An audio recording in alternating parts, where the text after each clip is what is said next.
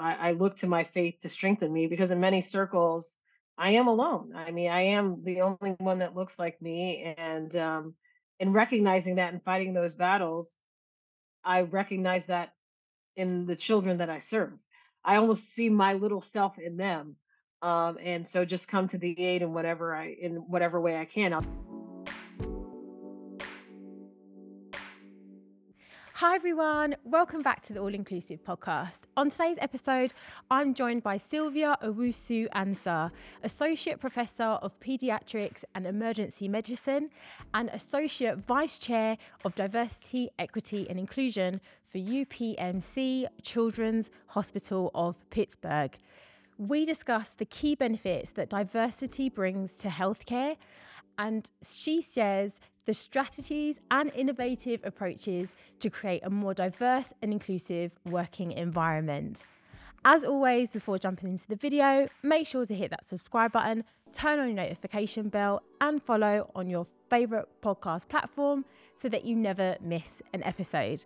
That being said, let's jump in. Hi, Sylvia. Hi, Natasha. How are you? I'm great, thank you. Thanks so much for joining me today. Well, thanks for having me. I was so looking forward to this opportunity. So I'm really excited to be here today. Yeah, totally. So tell us a little bit more about yourself and where you are in your journey today. Yes, so I'm going to try to streamline uh, this. I was born in the US of A in the United States in Boston, Massachusetts, but kind of grew up all over the place, um, including uh, several states like uh, Kentucky. Um, and then in the early 90s, my father worked for the World Health Organization and was the advisor to the health minister um, in Namibia, Southwest Africa, which uh, became its own democratic um, country in the early 90s. And so, in the height of uh, my adolescence, I moved to Southern Africa. Um, so, Namibia is just north of South Africa, for those who aren't familiar, and just south of Angola and um, to the west of Botswana. Um, and it's mostly made of desert. So, I had a wonderful experience there at the international school. But I was also made very aware of what apartheid was and what it looked like. Um, I got to experience it firsthand.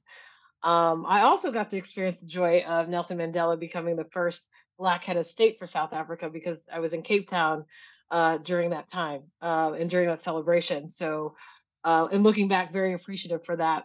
Came back to the United States, to Boston to finish out high school, and then started my journey towards medical school. So, did uh, college in upstate New York um, and did my medical school at the University of Chicago in Chicago, Illinois and then spent most of my training time in the Washington, D.C. area, where I learned to become a pediatrician, a pediatric emergency medicine physician, as well as an emergency medical services physician. So that is a mouthful.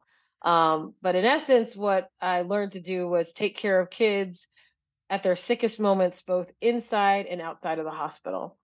Um, and then I got my big girl job in Pittsburgh, Pennsylvania, where I am currently now, where I work as a pediatric uh, attending in the emergency department, and I'm also the EMS medical director uh, for the Children's Hospital, as well as the associate vice chair of diversity, equity, and inclusion, which is probably part of the reason why um, I'm on this podcast and excited to talk about what I do. Yes, yes, I'm so excited for that. So, um, it's sounds like a very, a very extraordinary and colourful journey that you've been on, and I'm really excited to hear what your personal experiences and your life experiences, how that has impacted the current work that you're doing um, now, because we do know that with diversity, equity, inclusion, it's so important that we bring our lived experiences into the work that we currently do, because I do think it does impact um, how well we are going to succeed in this um, because it's important that we kind of tell our stories,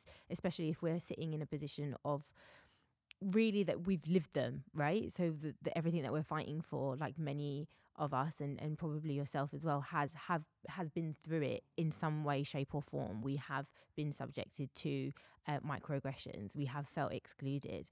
Um, we have felt like passed over um, because of what we look like not necessarily because of this our skills and how we can contribute. Um, so, how do you personally define diversity, equity, and inclusion? Well, so we, um, interestingly enough, um, what you're talking about, we had a pediatric grand rounds and I presented at that, my life experience. And um, we have added another word to the EDI, which is J for justice. So justice, equity, inclusion, which ends up being a Jedi. So for those of you Star Wars fans, it's I a pretty love it. cool title. Mhm. Yes. Um, but um, what does it mean to me? You know, when I think about diversity, when we think about diversity, where I think about diversity, it's not just the black and white, right? Because we are more than our color and more than our race. Um, and and and we can get into I don't want to get into nuances of race and and the fact that those are made up social constructs and things of that nature. Um, but I think diversity is everything of what makes us of who we are, meaning where we come from. The fact that you know Natasha's in in, in um, England and I'm in the United States, and our experiences may be different in that way.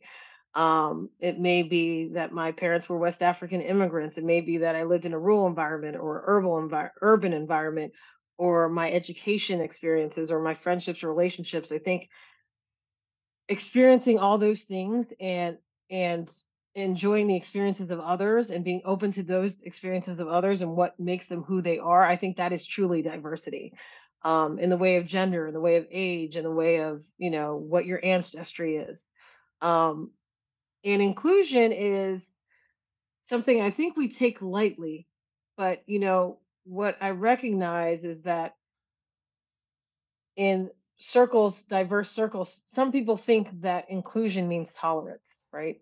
And tolerance is to say that I'm okay with you being here. It's all right that you're being here, but I'm not going to go out of my way to make you feel like one of us. Like, you know, um, and, and I think a lot of times we talk about inclusion, but what we're dealing with is tolerance. And inclusion is really saying, come into the fold, you know, come join us at this you know get together. Come listen in on what we're saying. Come find out about this you know for instance you know african americans or blacks throughout the globe you know financial awareness and education for us we have less access to those things. You know come meet with me at the golf course and let's talk about investments. You know bringing folks truly into the fold not just checking the box and saying it's okay that you're here. I tolerate that you're here. It's, you know, it's good that you're here because you're the black person representing the diversity in our space. But no, I want you to be here and I want you to be a part of what we're being. I want to be a part of what, what you're a part of as well. I think that's true inclusion. And then equity, we've all seen those depictions of uh, the uh, the people standing on the uneven boxes watching a game, Yeah. and then um, you know, making sure it's not that the all the boxes are the same size because depending on your height, if the boxes are the same size, you still may not be able to watch the game per se, but that the box is to the level that you need to be your best self. Um, and that is truly equity. And justice is is is making that happen. It is bringing all those things and putting it into action. Um, and so that's how I see that's how I see Jedi. And why do you feel that it's essential that we have Jedi and we're focusing on it in terms of healthcare? So there, there's so much evidence to show that, you know, if we want, want to just talk about race and ethnicity, there's so much to racial concordance, meaning that if you have a, a physician or healthcare provider that's of a similar background as you, particularly of the same race, you're more likely to have better healthcare outcomes. You're more likely to be open. There's more likely to be an inclusion there, a relationship.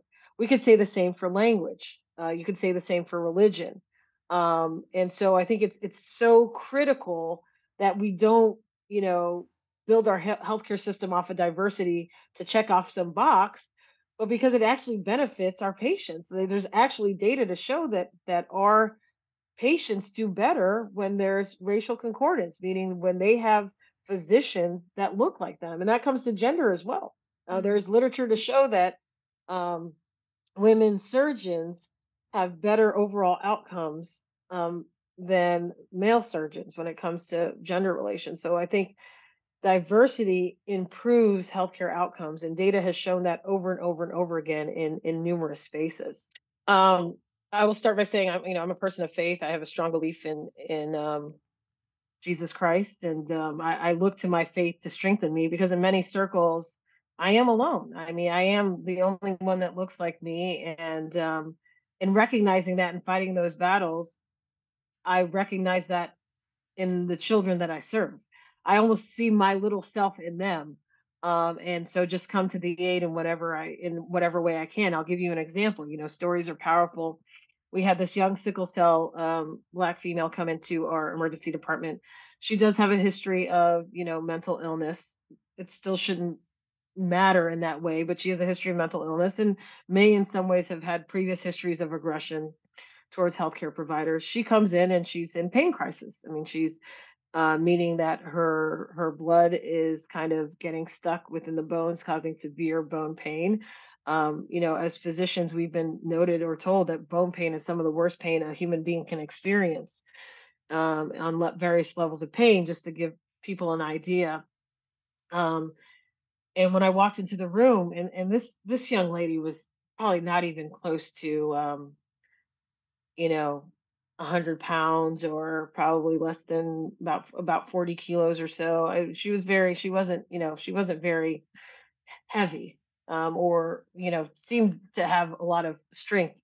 Uh, and when I walked into the room, she had four point restraints on her. Um, and I was told that she was kicking and biting the EMS providers and kicking and biting security guards. But what I saw was a scared little girl.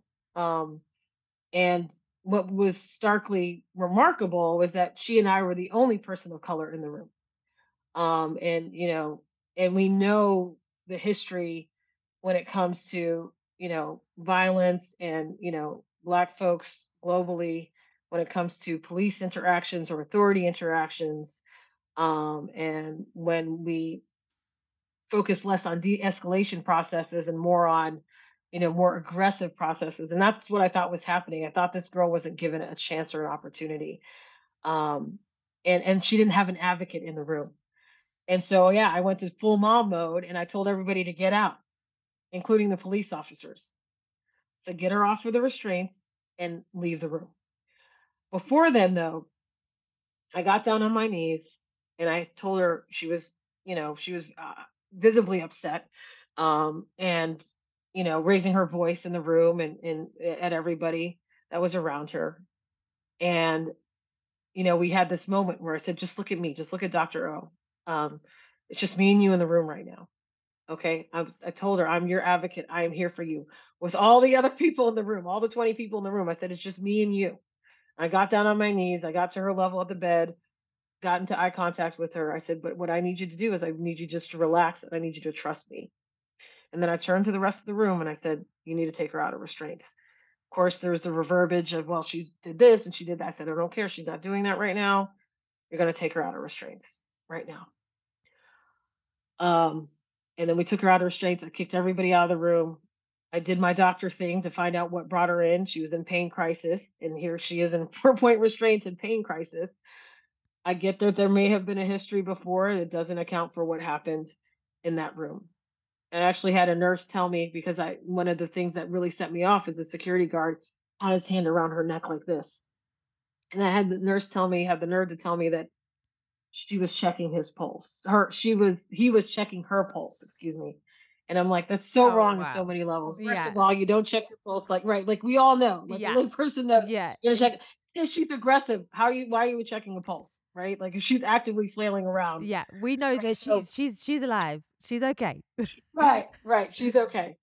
So, you know, I got her settled in and I walked out of the room and I work in a pretty homogeneous environment when it comes to race and ethnicity and I was in tears Yeah. and I had nobody to talk to to relieve the stress. I was in tears for her mostly. I was in tears for myself.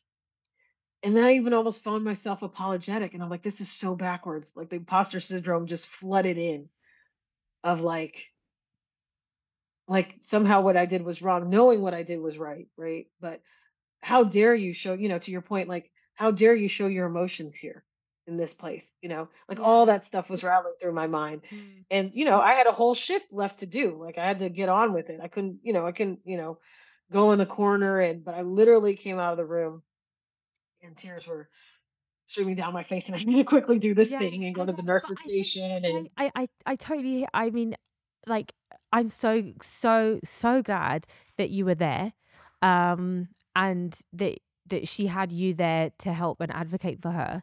Um, and I think it just it it's it's such a powerful story. Um, and it goes to show the importance that on the of diversity in in healthcare. Having somebody that can relate to where you're coming from and give you that opportunity, give you that benefit of the doubt in your most vulnerable, most scared moments that you probably will ever come across in your life. Um, and yeah, I, I, I, I commend you. And I think it's absolutely a hundred percent, a hundred and fifty percent okay that you cried because that's real emotion and it shows that actually this was this was a lot. Um, and I think we say about leaders all the time that they need to not be scared to be able to show their vulnerabilities, and it's not something that should be seen as um, as a pitfall or as, as a negative upon them. Um, but yeah, I, I I mean, a credit to you. Like it's that's that's fantastic. No, thank you. Um, actually, it's I so in doing the grand rounds I did yesterday, um, part of my frustration is I do have all these stories, right? We all have all Mm, these stories, but how, you know, thanks to people like you and thanks to the media, we're able to get these stories out to the masses, right? Um, and so that was my talk yesterday, basically. And so I do have a short film um, that's it's just here, it's local, uh, called In Good Hands, and I showed a rough cut of that and basically, what that film shows is multiple interactions that I've had over the years that we were able to put together in one shift. Made it seem like one shift worth of incidences with overt racism yeah, and microaggressions and you know trying to stand up for you know advocating for your patient all rolled into one and so um, I decided to kind of use that. I started writing a book, but during COVID, but wasn't able to finish because of my full time job as a physician. But was able to translate some of that with a brilliant um, screenwriter by the name of Yasmin Crawley, who's now with CBS and Paramount doing great work. Um, and thanks to Carl Kurlander, who was kind of the producer who led on that. It was a um, it was through the Pitt Film School, University of Pittsburgh Film School. We're able to put together a short film that told that story, and we shared that yesterday. And um, you know, it was overwhelming to see how many people were like, I didn't realize that this stuff happens. yeah, Um, and, and so this, you know, to credit to you, this is the power of media because, you know, we live these lives each and every day, but without being able to tell the story, um, we can't change, we can't change our environment either. Like yeah. if we can't share the stories, then we can't change the environment. No, you you can't, and and I'm I'm so glad, and and thank you so much for for sharing that story with our listeners and and with myself.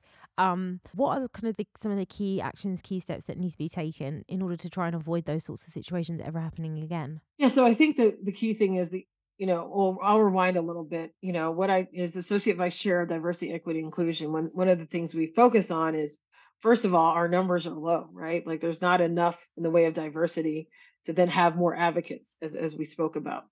And so you want to be able to bring those people in. We've been pretty successful over the past couple years during the pandemic of convincing folks of, hey, you need to come. I led in a, again, financial uh, wellness is a big thing of mine.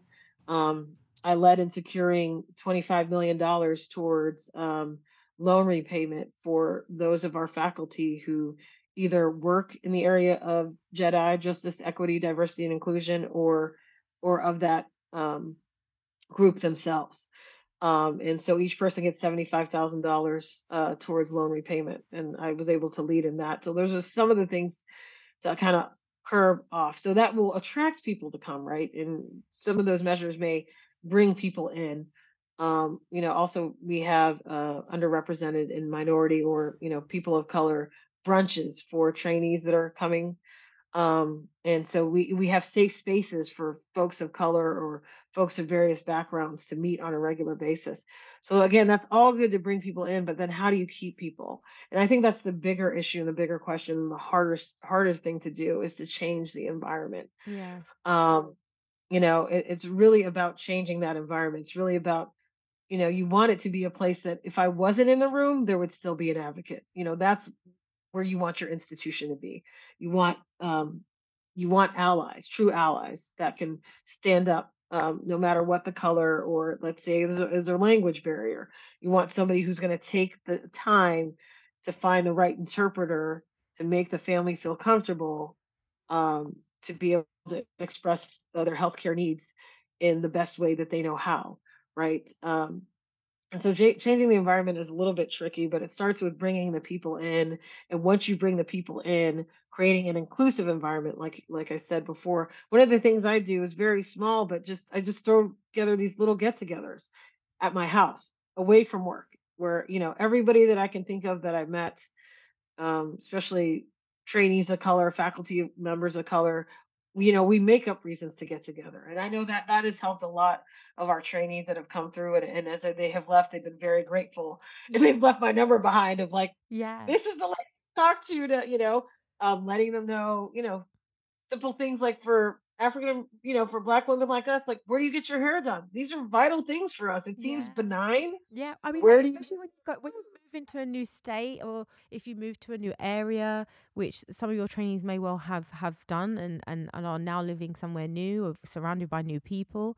Like, yeah, that's as a as a black woman, I know we recently moved house and that was literally one of the first things that I was thinking about was I needed to relax my hair and I was like, where's the hair shop here? Because we'd moved from. South London to Kent, which Okay. if if which is basically very much of a suburb area yeah. and there isn't there and from London it's it's very multicultural so I had options I had a lot to choose from. But um now yeah like I it, is definitely top of mind so it's it seems quite a simple thing but it means so much to be able to build have a friendship or a network of people that of like-minded and um people that you can relate to in a new place. Yeah, and I think that's key and bringing bringing people in, bringing people in right away, you know, um, and and making con- helping to make networking connections for them, like you said, you know, either the hair, the food, or things to do within the city. You know, if they're Afro Caribbean festivals or you know different types of um, performances. Like we had Hamilton come. You know, Pittsburgh is it's it's quite small, but a lot of things come through here. Uh, concert venues. I mean, things like that. Just letting people know so they can take that load off of their shoulders, um, and and just be able to be themselves. Mm. And I know you do a lot of um, community work, uh, community engagement, and, and a lot to with uh, the younger generation as well. Uh, So I'm interested to hear from you. How how is that? How's that work? If you could just spe- explain a little bit more to our listeners, um, what you're up to there, because it uh, it's really important, I think. Yeah, so we at the height of COVID, uh, um, and it's interesting because I um, started what's a middle school pathway program. Um, so I guess you know secondary school pathway program you could call it um, for underserved children in a school in our neighborhood. So it started by uh, my boss, the chair of the Department of Pediatrics, Dr. Terence Dermody, and um, at the time the head of adolescent medicine at my children's hospital, Dr. Elizabeth Miller, um, picked a few of us to lead in doing more for our community. And they didn't say what. they were just like, we want to be more than just a children's hospital. We want don't want the children to come to us sick. We know you guys do this community work and you do it well. Find us a something that we could do where we bring the hospital to the community. We bring our wealth, our resources, our um, talents to the community. And so we found out that the middle school, which is sixth to eighth grade, in in, in the US. Um, so that's about from you know 11 to 14 year olds, Mm-hmm. about that age. Um, that the school that was in our neighborhood had the most underserved students, was one of the most diverse schools in even the state. Um, it's considered an English as a second language school. So the school has a lot of immigrant students, refugee students who speak multiple languages, come from anywhere from Somalia to Afghanistan to Uzbekistan uh, to Guatemala. Um, and so we thought this is perfect. So then we made a connection with the school leadership, and they were all about it. And we reassured them that we wanted this to be a holistic program. So the idea, the program's called Career Help Advancement uh, and Achievement Mentorship Program. And we made it broad because we wanted we wanted to be able to eventually establish it throughout the entire school system or the school district if possible. Um, and the idea is to create this holistic environment of not just, okay, we're the doctors and we'll expose you to a diversity of doctors and then introduce you to healthcare. But what we recognize is the hospital is a model of every single career. You have every single career represented in the hospital except for a firefighter. So you have a police officer, you have a cook, you have an accountant, you have media people, in addition to having a doctor, nurse, respiratory therapist, physician's assistant. So every every type of career that you could think of is represented in the hospital. And initially we came in thinking, okay, we want to make many pediatricians because we need more diverse pediatricians in our pipeline. Um, but then recognizing, for instance, my 15 year old doesn't want anything to do with blood, you know, recognize Yeah. doesn't want me to tell any of my hospital stories. So recognizing that we might leave some kids out and we Mhm. don't want to do, we didn't want to do that. Um, and so what we decided to do is we, you know, what we do well is programs related to science. During the height of the pandemic, lots of kids were home. And the problem there is that when you're doing science projects, a lot of these underserved children or underprivileged children did not have their science materials with them. Yeah. So what we did is we created a box. We called it a STEM box: science, technology, um, engineering, and math. And we sent their materials to them so they could participate in class to every single student.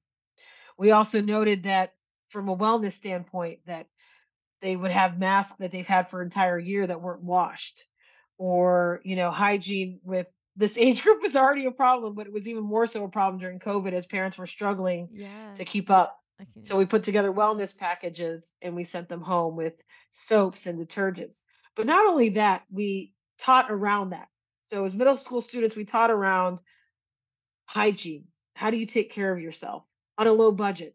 If you were to go to Walmart with $5 for your skin type and your type of hair, what should you buy? You know, Vaseline versus Eucerin, or, um, you know, if you have tight curls versus straight hair, what's the best type of shampoo for you at a Mm. budget? So we built a curriculum around that, the, the wellness packages that they sent them. And then Oh. we've kind of built upon that since. Mhm. Yeah, and so we have a human body curriculum um, class where we have a diverse. We have a we have a black cardiologist come and talk to them about cardiology. We have a black female um, orthopedic surgeon come talk to them about their bones and their muscles. Um, uh, we've engaged with the Latino community and our strong, powerful um, doctors in the Latino community, and they have come to talk to the uh, Latino students um, in Spanish and English, and it's beautiful. And we've we've done taught CPR and stop the bleed, and used interpreters for anywhere from Spanish to Russian to French. Um, so it went from kind of an exposed to healthcare kind of program and increase the healthcare pipeline to a holistic. We just want to take care of the kids in our neighborhood. Mm. And where do kids spend most of their time? School. So what what better way to provide preventive healthcare measures? What better way to enhance their science, uh, enhance their STEM, and what better ways to bridge the gap? Like I tell them, I don't want to see you in the emergency room. I want you to know Dr. O here at your school, and let's have a good time. Yeah. I don't want I don't want to have that interaction with you in the waiting in, in sorry in the waiting room or in the emergency department. I want to build this relationship outside of that. And so that you can know me and get to trust me and know that we're here for you. Because a lot of these kids don't have people that are there for them at home. Mm. Oh, so so lovely. And what what have you learned through throughout this so far, like that that surprised you? Um, I think that the kids they really they really do care. Um, you know, a, a lot of times with youth, um, we kind of put them off, and even myself, even as a pediatrician and, and teenagers, as they're you know they're not they don't care it's not worth going to these schools you know they're into their phones and tiktok Yeah. and they could care less or the potential is not there like we had a black history trivia and these kids worked so hard. They were so competitive during the trivia game. We made it like a jeopardy game we had different teams different grades versus each other and the amount of work that they put in i was blown i myself was blown away um, by the amount of work that they put in and and just recognizing that if they have people there to just just to be there um, and to encourage them. You know, the potential is there for everybody. You might, I mean, I have that belief in my life, in in my heart, that everybody has the potential, that nobody's here by mistake, that everybody has the potential to do great things and be the best person that they can be.